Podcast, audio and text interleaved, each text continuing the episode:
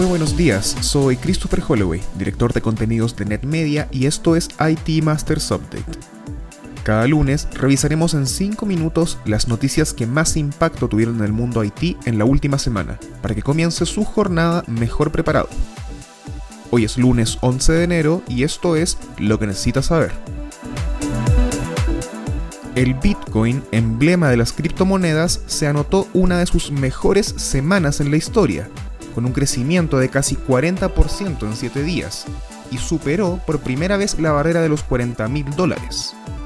Pero no fue solo un salto inesperado, la moneda digital ha duplicado su valor en menos de un mes y acumulado un crecimiento de 700% desde su última baja histórica en marzo del 2020.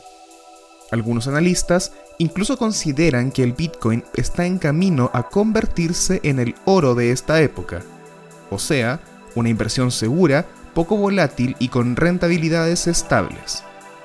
Y es justamente la volatilidad lo que ha cambiado en el Bitcoin durante los últimos años. Se acepta que actualmente esta moneda es mucho más estable de lo que era antaño. De todas formas, aún abundan los detractores del Bitcoin y quienes advierten de sus riesgos. El estratega de inversiones en jefe del Bank of America, Michael Hartner, indicó este fin de semana que en su opinión, el Bitcoin se transformará en la madre de todas las burbujas económicas, citando su comportamiento incrementalmente especulativo. El profesor de economía de NYU, Nuriel Rubini, indicó también que estamos cerca del momento en que esta burbuja debería estallar.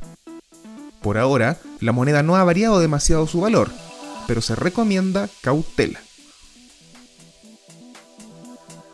Jack Ma, el billonario fundador de Alibaba y Ant Group, no ha sido visto en público desde octubre, pocos días después de criticar las prácticas regulatorias de China.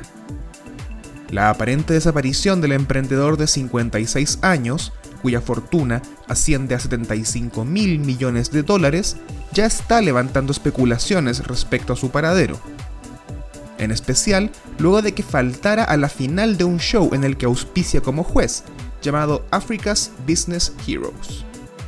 En octubre, durante un summit al que asistieron las personalidades más importantes de China a nivel financiero, regulatorio y político, Ma habría dicho que el sistema regulatorio chino detenía la innovación y debería ser reformado para empujar el crecimiento, algo que no sonó muy bien en su público, que, de acuerdo con fuentes confidenciales consultadas por Reuters, lo sintieron como un golpe en la cara. Días después, altos círculos de liderazgo chino pidieron una investigación completa de las actividades de Ant Group, donde se descubrió que gran parte de las ganancias de la compañía nacían de prácticas de financiamiento y préstamo bastante riesgosas, lo que habría desembocado en la suspensión de la que iba a ser la oferta pública de inversión más grande de la historia. Ahora, las interpretaciones más siniestras son que está siendo retenido e interrogado por el gobierno chino, que estaría demostrando que no basta con ser el segundo hombre más rico del país. Nadie es intocable. Y para estas alturas, usted probablemente ya recibió una notificación en su WhatsApp que anuncia la actualización de términos y condiciones, pues una gran cantidad de usuarios no estuvieron muy contentos con su contenido tras el anuncio de que el uso de WhatsApp implicaría compartir de forma obligatoria información con Facebook, se comenzaron a mover masivamente a otras alternativas, como Telegram y Signal, preocupados por su privacidad. El formato de ultimátum tampoco ayudó, pues los usuarios de la plataforma solo tienen hasta el 8 de febrero para aceptar los nuevos términos. De otra forma, su cuenta podría ser cerrada, la información que ahora se compartirá con Facebook incluye números de teléfono, direcciones IP, información de navegación, entre muchos otros. Personalidades como Elon Musk y Jack Dorsey hicieron un llamado por redes sociales a abandonar la red y moverse a Signal. Y tal fue la respuesta de sus seguidores que el servicio de registro de Signal colapsó temporalmente.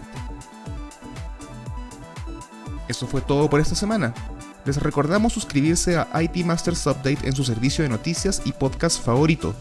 Nos encontramos en iTunes, Spotify y Stitcher. Hasta la próxima.